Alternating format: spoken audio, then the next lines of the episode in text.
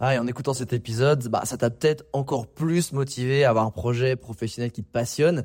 Mais le problème, c'est que t'es peut-être paumé, que tu sais pas dans quoi te lancer. Soit parce que t'as aucune idée dans quoi, soit parce que justement t'as trop d'idées et tu sais pas laquelle choisir. Si c'est le cas, bah, va regarder mon workshop gratuit. Découvre ta zone de génie pour trouver ton job idéal. Avec ça, tu auras toutes les clés pour y voir beaucoup plus clair et prendre une vraie décision. Le lien dans la description, c'est à toi de jouer.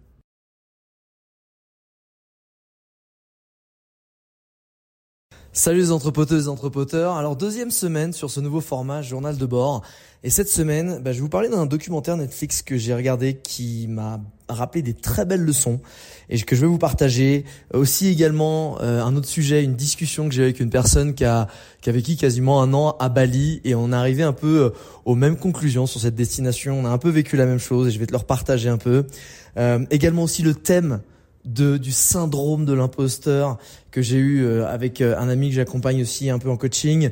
Et ce syndrome de l'imposteur est de d'avoir toujours besoin d'apprendre plus et d'avoir l'impression qu'on ne sait jamais assez pour se lancer. Donc ça, c'est quelque chose que je vais vouloir euh, aborder dans ce dans ce journal de bord et essayer de te filer des tips pour débloquer ça si tu fais partie de ces gens-là. Euh, également, le bénéfice des calls clients. Alors c'est quelque chose que j'ai fait finalement que assez récemment, énorme erreur. Euh, c'est ultra important d'appeler des prospects, des clients. Je vais t'expliquer pourquoi et comment le faire. Et puis, euh, bah, je vais te parler un petit peu de, l'avancée de mes routines et la date que j'ai. J'ai une date pour la première cérémonie de plantes traditionnelles euh, dont je t'avais parlé dans la première édition euh, de ce podcast Journal de bord. Alors, premier sujet, c'est le documentaire Netflix que j'ai regardé cette semaine, qui m'a rappelé des, des vrais guidelines dans la maîtrise de son image et de la création de contenu. Donc, c'est McGregor Forever. Donc, ceux qui connaissent pas, c'est Conor McGregor, qui est, qui est devenu, euh, l'espace de ces dernières années, le plus grand combattant de UFC, de MMA. Donc, c'est, tu sais, je sais pas si tu connais, c'est le, combat un peu dans la cage. Donc, c'est très testostéroné comme sport, hein, et c'est très violent. Mais euh, ce mec est devenu une mondiale de la médiatisation, du trash talk, qui en a fait, euh, et eh ben en fait le sportif le mieux payé. Je crois que c'était en 2018 ou quelque chose comme ça.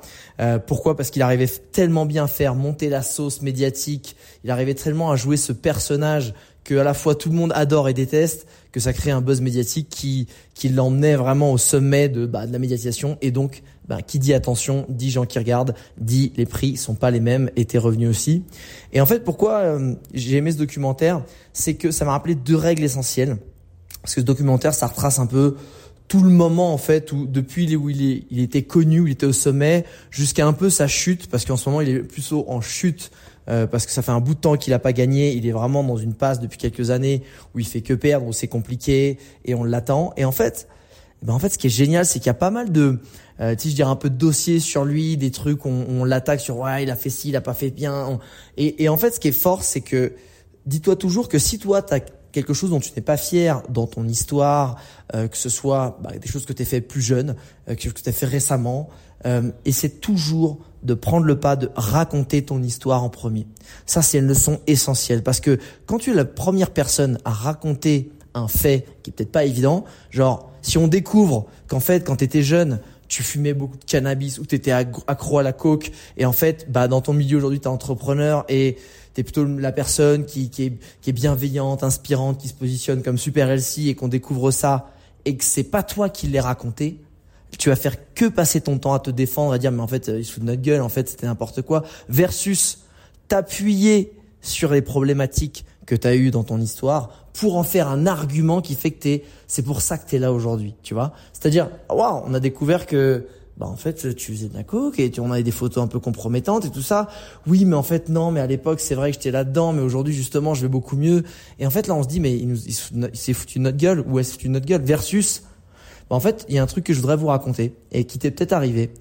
Moi, quand j'étais jeune, euh, bah, je suis tombé dans la drogue euh, parce que j'étais mal entouré, parce que je me cherchais et je, je sais pas, je prenais beaucoup de cocaïne quand j'étais jeune, jusqu'au jour où il m'est arrivé bah, un événement particulier où j'ai vu mon meilleur ami qui allait à, l'hôpital à cause d'une overdose et je me suis dit non en fait, faut que je switch.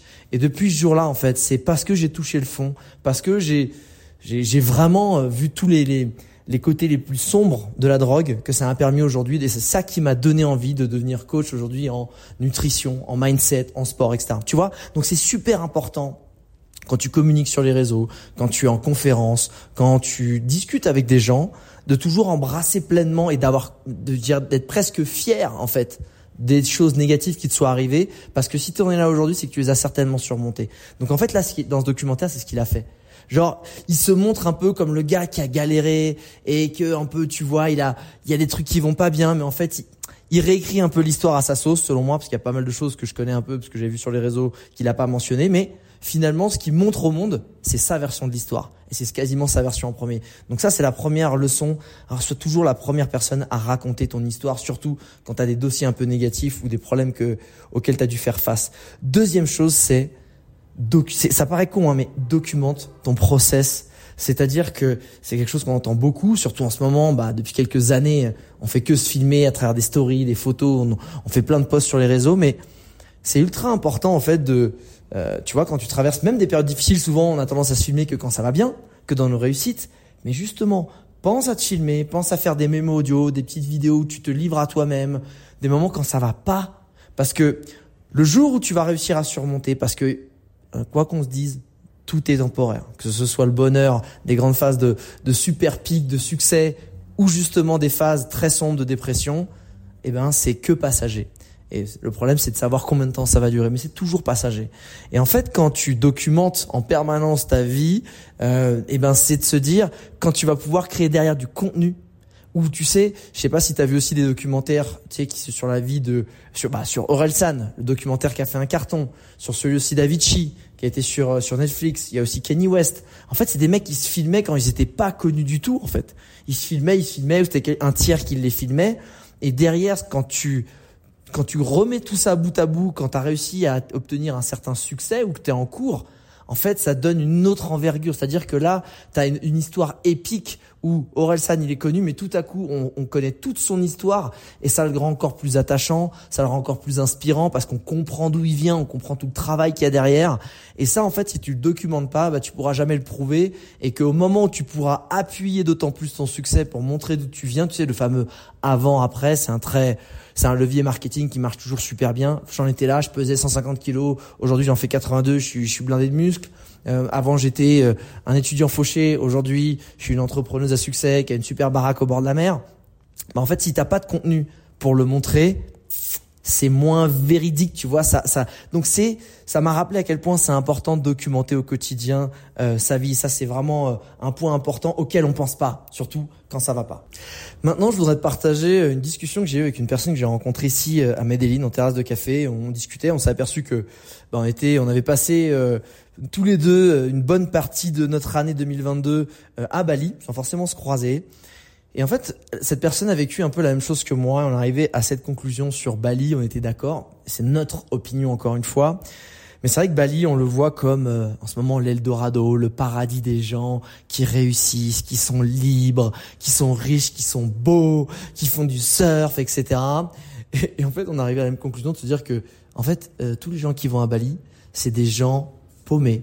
C'est des gens qui sont dans un mode auto-centré et il y a, quand tu vas à Bali, pas pendant deux trois semaines ou un mois où là tu vois que les côtés un peu euh, j'ai envie de dire de, de, de, vacances, tous les côtés euh, euh, cool, loisirs, tu vois pas vraiment encore trop cette énergie qui justement, et on était d'accord, parce que c'est pas avec la première personne avec qui je suis d'accord là-dessus, il y a une énergie super lourde et pesante en fait à Bali, oppressante, parce que tu sens il y a plein de gens qui sont paumés. Et tu vois plein de gens qui peuvent être beaux, successful et plein d'argent, mais ils sont paumés dans leur life en fait. Ils sont une espèce de machine où ils ont besoin de. Et Bali, c'est le... c'est pour ça que je l'ai quitté et que j'aime beaucoup. Et je suis sûr que je vais être très heureux d'y retourner quelque temps. Mais pour le moment, il y a vraiment cette énergie de je te montre que j'ai plus. J'ai besoin de te. Vu que je me sens insecure, tu vois, j'ai pas confiance en moi, euh, je me cherche. Eh ben j'ai toujours besoin de prouver que euh, je suis plus beau, je suis plus riche, je suis plus en forme, mais c'est aussi euh, je mange mieux que toi, je médite plus que toi, je suis plus souple au yoga ou machin, etc. Et en fait, tu te retrouves à traîner que avec des gens qui ont besoin de prouver en permanence, prouver aux autres pour en fait se rassurer eux-mêmes. Versus, tu vois, moi, ce que j'aime à Medellin, c'est que les gens ici ils sont chill, ça bosse dur dans les entrepreneurs, mais tu vois, ça sort, ça fait des, ça, enfin, tu vois, dans les discussions, c'est beaucoup plus à la cool. T'as pas, ils ont pas besoin de prouver, et, et c'est beaucoup plus agréable en fait cette énergie euh, au quotidien, et que justement, quand tu viens à Bali, ce qui est fou, c'est que tu viens parce que comme tu dis, la plupart des gens ils le font, hein, ils viennent parce qu'ils ont besoin de se trouver. Ils sont à la recherche d'eux-mêmes. Sauf qu'en fait, tu vas à Bali c'est un parc d'attractions pour adultes. Quand tu arrives là-bas, tu, tu le savais pas. Et du coup, bah, vu que t'es perdu, bah tu, tu testes tout, tu vas partout. Alors sunset, euh, tu vas aller dans le resto, tu vas faire des week-ends, tu vas faire des dates, tu vas faire du surf, tu vas faire, tu vas sortir le soir, tu vas bosser, tu vas aller au coworking, tu vas. Et en fait, tu te perds encore plus. Tu te perds encore plus parce que tu veux être partout et tu as l'impression que vu que tout le monde est successful partout, tu veux être successful toi aussi, mais vu que tu te cherches à ce moment-là, tu sais pas où et tu veux tout faire et tu te perds en énergie. Tu, et en fait, c'est un cercle vicieux qui peut tirer très vite vers le bas. Et en plus, il y a un sentiment très désagréable à Bali, c'est que tu te sens très seul à Bali. C'est un des endroits où je me sentis le plus seul. Alors c'est peut-être parce que moi, ces dernières années, c'était c'était les deux phases, les deux années de ma vie, où je me sentais pas très bien. Mais j'en ai parlé avec beaucoup de gens. Vu que les gens sont là-bas pour être auto-centrés sur bah, leur bien-être, leur kiff, leur business, leur santé, bah en fait ils priorisent leur kiff. C'est-à-dire que c'est compliqué d'avoir des potes tu dis on se voit aujourd'hui puis on se revoit le lendemain parce que bah c'est tes potes et de toute façon on est on est chaud, ça nous fait plaisir de de, de passer du temps ensemble. C'est souvent ce que j'appelle de l'amitié by, convenience. C'est genre euh, par convenance. C'est-à-dire je suis bah en fait euh, j'ai OK, j'ai pas de call ce soir, euh, j'ai pas de resto, j'ai pas de date, j'ai pas de sunset. Eh allô, tu fais quoi? Parce que je me sens seul, du coup là là je vais appeler les potos, tu vois. Et c'est un peu comme ça Bali, c'est c'est un peu comme quand tu vas pas là, mais les gars, ils ont 40 000 trucs à faire et ils te voient quand ils ont le temps ou faut faut réserver 10 jours à l'avance. Et c'est pour ça que pour moi Bali c'est un lieu incroyable parce qu'il y a tout si tu sais exactement ce que tu veux, si tu vas pour bosser, faire du surf, ok, et tu restes dans ta ligne, tu vois, et c'est parfait. Mais bizarrement, la plupart des gens, ils vont pour chercher, et c'est souvent là, en fait, où tu te perds encore plus, parce que, bah, un, quand t'arrives, tu vois des gens qui extérieurement sont successful, ça ne fait que ressortir le fait que toi, tu vas être paumé et que t'es pas successful potentiellement. Et en plus, vu que tu te cherches, il y a tellement de possibilités, tu te perds vite. Et tu sens très vite la, je te dis cette énergie un peu toxique. Donc je te dis, si tu as envie d'aller à Bali, si ça te fait rêver, fonce. C'est vraiment un lieu incroyable. Euh, et quand je parle de Bali, je parle vraiment de ces, euh, ces lieux où, où, on vit en tant que nomade digital. Donc ça va être Canggu, Seminyak, Pererenan, cette zone-là. La deuxième zone, c'est Ubud. Et la troisième zone, c'est Uluwatu. Donc ces trois zones-là, c'est la zone des expats, la zone des digital nomades, etc. Instagram Land. Et si tu vas dans ces lieux-là, encore une fois, c'est formidable. C'est, c'est, c'est le petit paradis quand tu sais exactement pourquoi tu y vas quand peut-être tu as déjà un groupe d'amis, c'est un cocon qui est très bienveillant, ou tu vas en couple aussi, je pense que ça, ça va être un cocon qui est joli, mais j'ai des potes qui se retrouvaient vite dans leur bulle aussi parce que la vibe autour d'eux leur correspondait pas. Vas-y, mais garde ça en tête. Et si tu as ça en tête, je pense que tu en profiteras d'autant plus et t'en tireras d'autant plus le meilleur de ce lieu si tu restes quelques mois. Maintenant, une autre thématique qui me tient vraiment à cœur de te partager, et surtout si tu es un peu dedans dans ce, ce mindset-là, c'est cette espèce de syndrome de l'imposteur et surtout le syndrome de j'ai besoin d'avoir euh, tant de connaissances, cette espèce de connaissances qu'en fait t'atteindras jamais parce qu'il faudra toujours plus pour commencer à vendre ton savoir, à monétiser ta passion. J'étais avec mon pote Nico au téléphone, qui est un pote qui est euh, prof d'apnée, qui est triathlète, qui est guide de vélo, euh, et et en fait, il se disait, mais moi, ce que je voudrais faire, j'aimerais avoir mon business, monétiser ma passion. Donc en ce moment, je suis, je suis en train de bosser sur ma formation en Vision Impact. Donc c'était clairement le genre de mec que j'avais besoin de comprendre ses besoins. Et en fait, j'ai dit, mais en fait, ouais, mais attends, tu, tu me dis que tu as envie de faire du biohacking. Donc lui, dans le biohacking, donc c'est tout ce qui, comment tu vas améliorer, euh, ça veut dire ta santé, mais aussi tes performances euh, physiques. Et, et en fait, t'es prof d'apnée, euh, t'es triathlète, tu passes ton temps à lire des choses sur le biohacking à, travers des nouveaux procédés qui sont en, train d'être découverts, des, choses qui sont on va dire vraiment technico, chimiques, nutritionnelles, etc. Et en fait, tu viens de me dire que attends, le mec me disait vraiment ça. Je pense que je vais renquiller sur peut-être une formation de 2-3 mois. Et tu fais mais attends, attends, attends. Euh, en fait, je pense qu'il y a une chose que tu comprends pas, Nico, et j'ai vraiment toi qui m'écoute euh, envie que tu comprennes, c'est que on est tous l'élève de quelqu'un et le maître de quelqu'un d'autre. C'est-à-dire que quand tu veux, toi, vendre ton savoir, à aucun moment tu vas essayer de vendre à tes maîtres. Tes maîtres, c'est qui? Bah, C'est les gens qui sont plus avancés que toi, qui ont plus de diplômes, qui ont plus d'expérience, qui sont, qui ont commencé plus tôt dans la discipline que tu veux toi, euh, dans laquelle tu veux te lancer.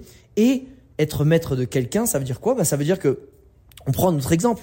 Si moi, ça fait 5-6 mois que je suis à fond sur l'intelligence artificielle et que je, suis en train euh, bah, d'utiliser au quotidien, bah moi je suis ton maître à toi si toi qui m'écoutes bah tu l'as vu de loin mais t'as jamais mis vraiment nez dedans moi clairement en l'espace de même 3 4 semaines je peux clairement te coacher t'orienter faire une micro formation potentiellement qui t'aide parce que bah, je sais exactement où t'en es puisque j'y étais là il y a quatre semaines ou potentiellement six mois. Et c'est ça que je veux te dire, c'est que ce qui est important que tu comprennes, c'est que t'as pas du tout besoin d'être le meilleur si tu veux monétiser un savoir ou une compétence. Tu as juste besoin d'être en avance sur quelqu'un, ce qui est toujours le cas. Avoir six mois d'avance sur un sport, sur une connaissance, sur quelqu'un, elle va t'enquiller six mois d'entraînement, six mois de, de lecture, six mois de, de stage. En plus, forcément, tu crées un gap énorme.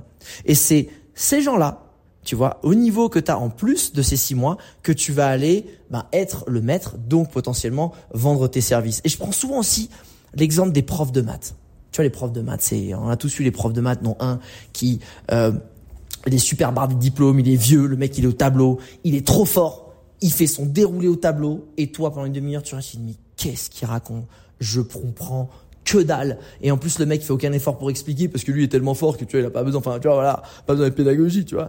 Et t'as l'autre gars, le petit jeune prof de maths qui sort d'école, qui est plutôt cool, qui est sympa, qui arrive à avoir un mode de communication qui, bah, que tu comprends plus parce qu'il est plus proche de toi. Et en fait, il adore, lui, être pédagogue. Il adore vraiment euh, vulgariser les mathématiques. Et en fait, avec lui, tu comprenais très vite, c'était sympa et ça accrochait et, et c'était beaucoup plus agréable. Ben, dans la vie, quel prof de maths tu choisis pour prendre, pour apprendre les maths? Le gars super fort qui est chiant, qui où tu comprends rien, ou la personne qui est moins compétente entre guillemets, moins de savoir, mais qui c'est beaucoup plus agréable, c'est beaucoup plus facile et t'avances toi beaucoup plus vite parce que il te fait comprendre et il te transmet son savoir plus simplement. Quelle est la personne que tu vas choisir? Bah dis-toi dans ton secteur à toi, c'est la même chose. T'as pas besoin forcément d'être le meilleur, t'as besoin celui qui explique le mieux et qui comprend le mieux les besoins et les problèmes des personnes que tu veux aider. Parce qu'encore une fois, un business, je le rappelle toujours, c'est quelqu'un qui a un problème et qui va acheter sa solution. Tu vois, quand tu prends un coach fitness, c'est parce que bah t'as un problème, tu te sens pas assez en forme ou t'as envie de perdre du poids et du coup bah ta solution c'est le mec qui va t'aider à y arriver parce que t'as pas la motivation, t'as pas les techniques et t'achètes la solution. Donc là dans, dans, le cas de mon pote Nico, je lui dis mais attends, attends, euh, essaie de trouver quel est le problème de ta cible, le plus grand. Ensuite, bah, mets-toi dans la peau de cette personne, parce que tu y étais il n'y a pas si longtemps que ça, et, fais toutes les, j'ai envie de dire, tout le process d'apprentissage que tu aurais aimé qu'on te mâche et qu'on te simplifie pour en arriver là où tu es aujourd'hui. Donc, arrête de croire que tu as toujours besoin d'apprendre plus, puisque tu sais toujours, tu sais toujours plus que la personne que toi-même tu étais il y a six mois, et des personnes que toi tu es il y a six mois, il y en a plein aujourd'hui. Et ça peut être souvent il y a six mois, un an, deux ans, trois ans, évidemment. Tu vois. Et ça, c'est un énorme tip que je te donne. Ton client idéal, quand tu veux monétiser ton, ton savoir, ta passion, quelque chose, c'est souvent la personne que toi tu étais il y a cinq ans, un an, six mois. Tu vois. Et ça, c'est un truc énorme. Je veux que tu le mettes dans la tête. Et si tu as envie de monétiser ta passion, ou tu es en train de le faire, Arrête de te bloquer à bah non mais il y a quelqu'un qui sait mieux. Ouais, on s'en fout, tant mieux. Lui il vendra à d'autres personnes. Toi en fait, tu vendras à des clients spécifiques et jamais à ceux qui vont qui savent plus que toi, mais ceux qui savent moins. Fonce. Et pour faire un petit complément justement sur le sujet, tout ça, de comprendre les besoins de tes clients et des gens à qui tu peux, avec qui tu peux, on va dire, gagner de l'argent grâce à, en leur apportant une solution, il faut que tu fasses des appels clients. Moi, c'est quelque chose que je voyais mes potes faire en permanence, des mecs qui faisaient euh, des très gros CA et je les voyais une fois par semaine prendre trois quatre calls avec des clients potentiels ou des personnes qui avaient pris leur formation pour comprendre leurs besoins. Parce que en fait, encore une fois, si tu vends un savoir, c'est juste tu vends une solution. Mais ta solution, bah en fait, elle doit être ultra adaptée à la personne que tu as en face et surtout à tes clients. Et peut-être que toi, encore une fois, tu as une idée précise de la solution magique, mais il faut toujours la confronter au terrain et avec ces personnes-là. Et il n'y a rien de mieux que appeler les gens, en appeler le plus possible et comprendre ce qui revient le plus, comprendre les blocages qui reviennent le plus, les besoins qui reviennent le plus. Et, et ça, c'est comment tu fais pour euh, bah, avoir des gens au téléphone pour faire des calls clients. Bah, encore une fois, c'est simple. Euh, tu... Aujourd'hui sur Internet, tu as des messageries instantanées partout. Tu es sur Insta, tu as quelqu'un qui a réagi une story, je sais pas, tu as quelqu'un, même, même à table, même dans, dans les discussions, toujours, dès que tu vois quelqu'un qui est potentiellement intéressé par ta thématique, je dis, ah ouais, du coup, toi, ça t'intéresse, mais pourquoi tu t'y mets pas ou qu'est-ce qui te bloque dans telle chose? C'est quoi ton plus gros problème? Et tu creuses. C'est quoi ses problèmes? C'est quoi son sa typologie? Qu'est-ce qu'elle aime faire dans la vie? C'est quoi ses loisirs? C'est quoi ses rêves? C'est quoi ses blocages? Bref, plus tu as d'infos sur ton client idéal, plus ça te permet de d'optimiser, de peaufiner ta solution que tu vas pouvoir lui proposer. Et donc, bah, si c'est une solution qui paraît parfaite pour eux parce que tu as réussi à l'adapter grâce au fait que tu as compris leurs besoins, bah c'est là où tu arrives à vendre. Ok? Donc essaie si tu n'as pas cette habitude de mettre en place de faire des calls clients avec des prospects, donc soit des soit des personnes qui sont pas encore acheté, ou soit encore une fois des personnes qui ont peut-être déjà acheté un de tes produits, mais de comprendre pourquoi vraiment ils l'ont fait. Et je vais finir par deux choses. Euh, ce deuxième journal de bord, la première chose c'est euh, bah, les bienfaits des routines. Donc moi qui suis pas du tout routinier et j'ai essayé vraiment de bah, d'implanter ça depuis deux semaines dans mon quotidien et je c'est clair que je vois un, une baisse de, du stress, on va dire, que ça peut générer d'avoir beaucoup de choses, parce qu'en fait, je sais que chaque jour, à, chaque moment de la journée, il y a un créneau qui est réservé pour X tâches, et j'ai pas besoin de réfléchir. Et surtout aussi la routine, bah, ça te permet de, bah, vu que tu réfléchis moins parce que ça devient automatique, c'est de la ressource mentale que tu peux récupérer pour autre chose et c'est de la charge aussi en, moins mentale et ça ça fait du bien et du coup c'est de l'énergie que je récupère et en ce moment vu je suis un peu à la recherche de de ma forme ultime que je suis en train d'essayer de récupérer eh ben franchement, je vois les bénéfices. Je pense que moi, je suis pas câblé, encore une fois, pour avoir une routine qui, sur la durée, bah, m'épanouit parce que, ou alors peut-être un peu le matin et le soir, mais si toute ma journée elle est réglée comme du papier à musique, euh, moi je vais me tirer une balle parce que je j'ai besoin, moi je, je vis pour l'improvisation, la surprise et le suspense, tu vois, et le jeu. Et, je sais que j'ai d'autres potes. Euh, j'ai un autre pote qui adore lui avoir sa routine. Lui, il s'il a pas sa routine, il se sent super stressé, il est pas bien. Et quand il a sa routine, sa vie elle est belle. Moi, je vois les bénéfices, je les vois en ce moment. Je sais que c'est pas forcément quelque chose qui, sur la durée, euh, là, faut que ce soit tout le temps comme ça. Mais ça me donne un cadre et ça me fait surtout récupérer clairement de l'énergie, du temps de cerveau disponible.